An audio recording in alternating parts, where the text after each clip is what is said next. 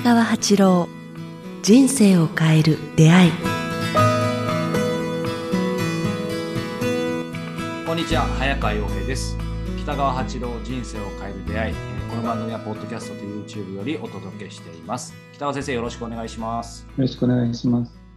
なんか先生、今日ご自宅からですけど、今日もなんかまた植物がなんか増えました。なんかしかも青々としてますけど。そうですね、周りすごく青々としてますね。周りの景色見せてあげたいんですけども、裏に関しては。ああ、その青々は先生から見える外の景色もですね。はいはい。ああ、僕は外ばっかり見てる。はい、いいですよ。逆にこれ見てる方、YouTube で見てる方から、先生、後ろにね、そういっぱい観葉植物というか。ああ、そうですね。観葉植物いっぱいここ。なんかもう植物園みたいですよ、もう先生。これいっぱい。そうですね、こう階段全部置き所ないぐらい。いや、癒されますが、そんな、北川先生にね、先週までは結構質問が続いてましたけども、今日はですね、ちょっと私から伺いたいんですけども、この光の小道、先生のね、久々にリリースされたこの新しい作品、小冊子ですけども、この中でね、今までも中身もいろいろご紹介してきましたけど、今日はですね、実は僕、この裏表紙、はい、希望とユーモアを込めてとありますが、はい、先生、常々やっぱり今日伺いたかったのはユーモアについて。そうですね、先生、やっぱりユーモアが大事って常々おっしゃってますけども、いやはい、そもそもそのなぜ、まあ、確かにユーモア大事って言われたらそうだよねとは思うんですけど、でもやっぱり改めて先生がおっしゃる理由、そこは、まあ、まずシンプルにどんなところなんでしょうね。あ、じゃあ早川君に逆に今お聞きしたいんですけど、はい、ユーモアっていうのは日本語で言えば何ですかね。なんかちょっとこうそういう弛緩させる何かですかね。弛緩ってまた難しい言葉使っちゃいました。なんか緩める、くすっとさせる何かみたいな、浅く話すとそういう感じですけど、まあ、もうちょい本当は深い気もしますけど、そういう抜き差しならない。日本語であります？はいはい、いや、イコールではちょっとなかなか難しいかなと。ということはどういうことだったと思います？日本にはユーモアがない。そう、ユーモアなかった。日本人はすごい真面目に生きてきたの。歯をくちばれとか、頑張れとか、気をつけしろとかね、勇気を持って臨めとか、いつもこう、気を張ってずっとこの2000年間やってきたんですよ。そうですね、本当そうですね。ずっと。で、ユーモアとか気を緩めたら、逆にだらしないとか言われてたんですよ。で、だから日本人はね、ユーモアっていうものを持ってなかったっていうかね。そうか。ユーモアがないっていうより、そもそも持ってなかったってことですね。別にそういう卑下する必要はないわけですね。そうそうそう。で、ヨーロッパの人たち、特にイギリス人がユーモアとそういうセンスが発達したのは、はい、非常に緊張の中に生きてきたと思うんですね。争いと。ああ、やっぱそうですね。裏返しはありますよね、絶対。はい。だから、そんな時にそればっかりだと人が緊張して物事がうまくいかないということをこう、つくづく経験して、その中からひょっとこう、ユーモアっていうかね、そういう解約っていうことなんですけど、はい、するとみんながほっとほどけて、なんか逆に出力を発揮できるってことが分かったので、それからユーモアって言葉が生まれてきたと思うんですね。だからやっぱ人生にとってはその緊張と努力と気を張るだけではなくて、やっぱりこう、ユーモアっていうか、日本語で言えば気を休める。という瞬間って言いますかね、それが逆に実力を発揮するってことが、もうとてもこう、今特に21世紀にとっては大事だと思うんですね。いや、なんかそのユーモアの中には、そういう意味ではまあ、やっぱり緩めるっていう意味では、ある種のリラックスさせるみたいな要素もあるってことですね。リラックスという言葉も日本語にはなかったんです。確かにそうですね。要は緩める、弛緩するっていうのがなかったってことですね。それをだらしないと取ってたんです。だからそんなだらしないとかいう考え方をしてたから、日本人は緊張ばっかりする民族になってきたんです、ね。あれでもちょっとなんか突っ込んで伺っちゃいますけど、その欧米ヨーロッパとかが緊張の中にあったからユーモアっていうのはすごく腑に落ちたんですけど、でもそういう意味では逆説的になりますけど、そうすると日本はこれまでまあ、いろいろ戦争とか、まあ、当然あってたくさんの方亡くなってきましたけど、でもすごいヨーロッパとかと比べると対極的に見るとそういう意味での緊張は少なかったと取れるということですか。どうなんでしょう。少なかったんですけど、まあ、その瞬間を求めて落語とか漫才というのがこう発達したんでゲームして、ああそうですね、それ、うん、だからユーモアとはみんながこうみんなが周りの人だとみんながこうお互いに主人公になってこう気を緩めるというあれなんだけども、日本人は緊張の中で生きてきたからどっかで緩めないといけないから、緩める専門の人が出てきたわけですね。なるほど。うんうん、だけどそれが原因で漫才とか落語というか、はい、お笑いになったんですけども、それを見て笑うという、そちらの方で笑おうとしてたんですね、うん、でもヨーロッパ人はそれじゃなくて、日常の中で毎日の中で緊張をパッと解くユーモアっていうものを持ってたんですね。パッとだから即妙的っていうかね、で個人個人で結構自分でだからできる術を持ってて、僕ら大衆芸能大衆娯楽として弛緩してきたんです、ね、だから特殊な能力を持ってる人が、うん、そのお笑いをもたらして、みんな笑って緊張を解くっていうことで、そのお笑いが専門的になってきたんですね、うん、そうですね。だってもうそれが職業ですからね。そうそうそうそれが日本人的なんですよ。だから、うん、ヨーロッパとか、まあ、アメリカとかいう西洋諸国の場合は、はい、それをこう日常の中に個人個人がこう緊張を解くという、こうあれを見つけたんですね、うんうん、だから面白いな、まあ、今はこう誰もが僕ユーモアの中で生きていくと、お笑いももちろんいいんですけども、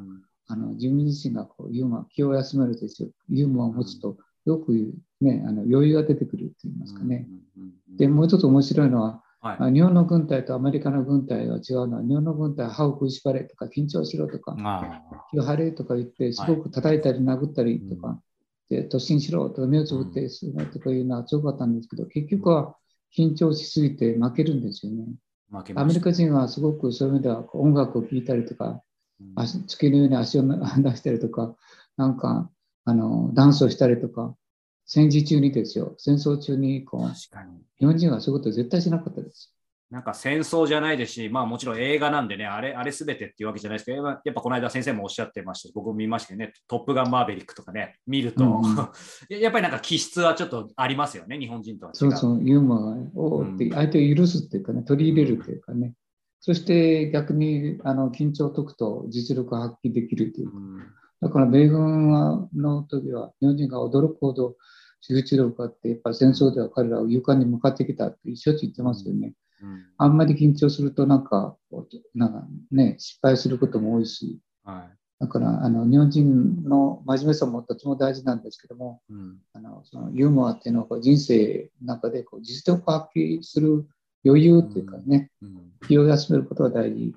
で、ちょっと今思い出したんだけど、はい、これを見てください。はい、でこの辺にこう僕こんなふうにわざとにやってるんですよ。はい、見えますかね。あ、そっちじゃない、こっち。そうっていうこう表紙にこういうことを書くというかね、はい。確かに。いやでもそういう意味では先生そうまさに伺いたかったんですけど、まあ、今の表紙にそういうことを書くのもそうですし、投げ銭ライブもそうですし、まあ、もう本当に北川八郎といえばユーモアにあふれてるっていうそのイメージがいやあるんですけど、とはいえ先生も日本人じゃないですか。そうそう、で日本でもともとユーモアがなかった国の人だと思うんですけど、北川先生はもともとユーモアあったんでしょうか。そしてなかったとしたらなんか原点はどこにあるんでしょう、北川先生の理由は。僕はね、緊張が嫌いだったのはあります。だから、ふざけるというかね。もともとちょっとそういうところあったんですか。そうそう、おとぼけるっていうかね、はいはい、が好きでしたね、うん。みんなが緊張すると、わざとずっこけてみせるとかね。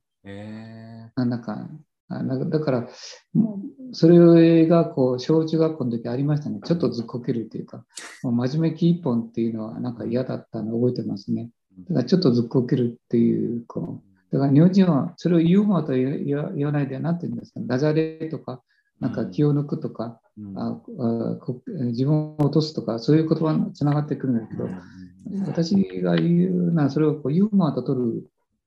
た方が、やってやめた方がいいなと思いますね。だからみんなクソ真面目ではなくて、ちょっとおっちょこちょいっていうかね、そうですね、下手くそとか、はい、投げ銭ライブもそうなんですけども、うん、確かにプロになるんじゃなくて、下手な人が失敗を恐れずにこう演奏して、演奏したらその代わりみんなにお詫びのお礼をするっていうのもユーモアの一種、裏返しだと思うんですよね。でもそういう意味では先生、そう今投げ銭ライブもありましたけど、なんかね、日本人はユーモアもともとないなんていうと、またどうやってユーモアな自分になったらいいだろうってまた悩み始めちゃうと思うんですけど、なんかちょっと思ったのは、そういう意味ではやっぱりどうでしょうね、その遊び心とか子供心とか、もともとみんな持ってたはずのものとも言えますよね。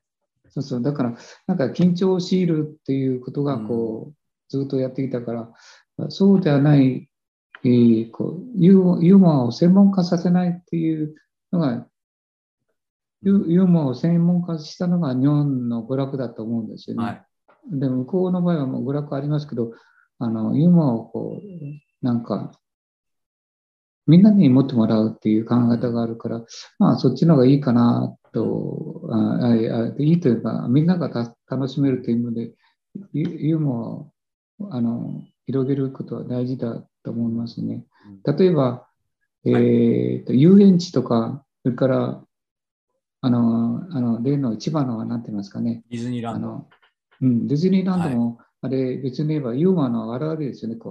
そうですね、みんなで気をこう楽しむっていう公園、そういう場所っていうの日本にはなかったんですね。みんなで誰もが入ってこう楽しんで公園とか、そういう参加して楽しむとか、向こうの人はそれをまあ仕事にしてしまってるんですけども、そういう場所を与えるという考え方、多くの人たちに広げていくという考えたのが、なんかやはりこれから必要だなと思いますね。これを特に学ぶというか、我々がなかったとは思えないんですね。ただ気がつかなかっただけの話だと思います。そうですね。でもなんかそう逆に考えると、先生の投げ銭ライブじゃないけど、なんか普段、まあ、仕事でもプライベートでもいいですけど、まあ、日常でなんかしてることにちょっとだけそのユーモアというか、まあ、スパイスっていうと違うかもしれないですけど、なんかちょっと自分のできる範囲でやってみると、なんか変わりそうですね、いろいろ。そうです。だから、僕みんなが緊張して、公演なんかで最初にちょっとおずこけるというか、弱めを見せるとか、面白おかしくすると、みんなが緩むんですね。そしたら、心が緩むと、なんか私の言葉が入っていくんですよね。だから、100人、200人とか、まあ、500人ぐらいだなとか、なんかこう、緊張している場所があるときは、必ず最初に緩めていったり、だからみんながあんまり身を乗り出してくると、わざとにずっこけているようなことを言ってみたりとかしますね。まあそれこそ当たり前ですけどね、糸ってずっとピーンと張ってたら、絶対いつか切れますよね。ってことですよね。だからたまにこう、だらーんと、やっぱりどっかに。時々ね、こう肩の力を抜くとかいうことはありますけども、そういう意味では、ユーモアっていうのは、大事だと思いますね。今ちょっと思いついたことを聞いてしまったけど、何だったか忘れた。ちなみに先生は、いわゆるまあ、大衆娯楽芸能って言うとちょっと交渉になっちゃうんで、普通にお笑いとか見たりすることあるんですか？あんまり好きじゃないんですね。プロの人たちが表せるのは、なんか。って話ですよね、やっぱり。なんかなんかこう失敗を笑う方のが好きみたいなとこありますね。なんか意図せずになんかその人の人間性が感じられるような失敗っていうかね、なんかそれもいいなって。だからまあどんべでもいいっていう考え方なんですけども、人生失敗しながらでもその人だと許せるような社会があってもいいかなと思いますね。最後に改めてですけど、そうは言っても真面目な人が日本人多い。僕もまさに先生になぜこういう質問するかというと、まあ、自分が真面目って別に言うわけじゃないですけど、やっぱりユーモア入れられる、ああいう投げ銭ライブみたいな発想できる先生いいな、自分もそういうなんかセンス磨きたいなみたいに思うんですけど、なんかやっぱりユーモア取り入れたいけど、どうやって取り入れようというすでに、真面目になっている僕らに対して最後に何か一言アドバイスいただけないですか？自分をよく見せようという心を捨てないといけないですね。自分の失敗をなんか自分をかっこよく、なんか鎧をかぶとどうしてもこう、なんかかっこよく見せたいとか、落ち度を見せたくないというのがありますけれども、なんか一度それを取り払ってみるとみんなこう。一緒なんだなっていう、裸になるとみんな服着てると飾ることできるけど、裸になるとみんななんかね、裸、そんなに大したことないなって。一緒ですね。みんなついてるものは一緒だしね。だから、まあ、そういう意味で裸になるという言葉はよくありますけども、自分の弱みを見せることに対して勇気を持つというかね。だから、なんかそれだとみんながそれを許してくれて取り入れてくれるんですよね。僕が失敗しても、まあ、北川先生らしいとか、そういう言い方をされますよね。で、この言葉で喋ってても、ほら、よく方言が出てくるじゃないですか。まあ、僕ももはや慣れて気づかないですけどね。でも聞いてる人は、なんかその方言がいいっていう。あったかみありますよね。その方言というのは一種のユーモアというか、緩みどころというかね、自己主張を強くしなくて受け入れるっていうか。だから、そうですね、私も、言うならば、評価を気にしないで自分を見せるということかな。自分の失敗とか痛いところとか下手ということを。なんか、もう一つ別なこと言えば、格好つけない自分を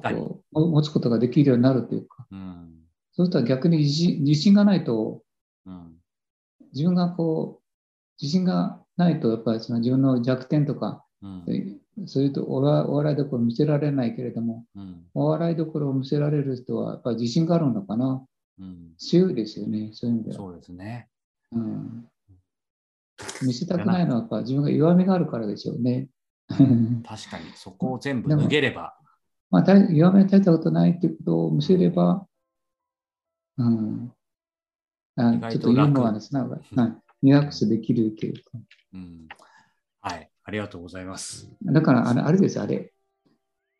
なんか鼻歌を歌いながら生きていこうってやつ。ああ、確かに。いいですね。鼻歌歌いながら生きていこうっていいですね。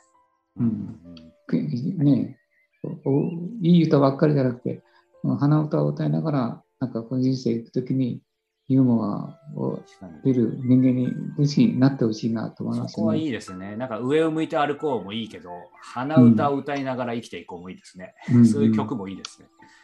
はい、ありがとうございます。はい、さあ、この番組では引き続き皆さんからのご質問、ご感想を募集しております。詳しくは北川先生のホームページ、もしくはメールアドレス、北川@kikutas.jp までお寄せください。そしてもう間もなくですね、来月、長野で断食会があります。9月9日から11日、2泊3日、大田区の休養村、東部で、開催されます。こちら詳しくは、ホームページをご覧ください。貴重な、機会ですね。ぜひお早めにお申し込みください。さあ、そして、瞑想の基本と実践、音声プログラム、この番組と連動して、リリースしている、この音声プログラムですが、引き続きリリースしています。北川先生が直接、ナビゲートしてくださる、瞑想の、ガイドです。実際に瞑想に入るための導入の音声も、パターンがありますので、そちらも含めて、毎日のお供にしていただけたらと思います。こちらも詳しくは、概要文もしくはホームページをチェックしてみてください。ということで、今日は、北川先生、ユーモアについてお話をいただきました。はい、ではまた来週もユーモアを持っていきたいと思います。ありがとうございました。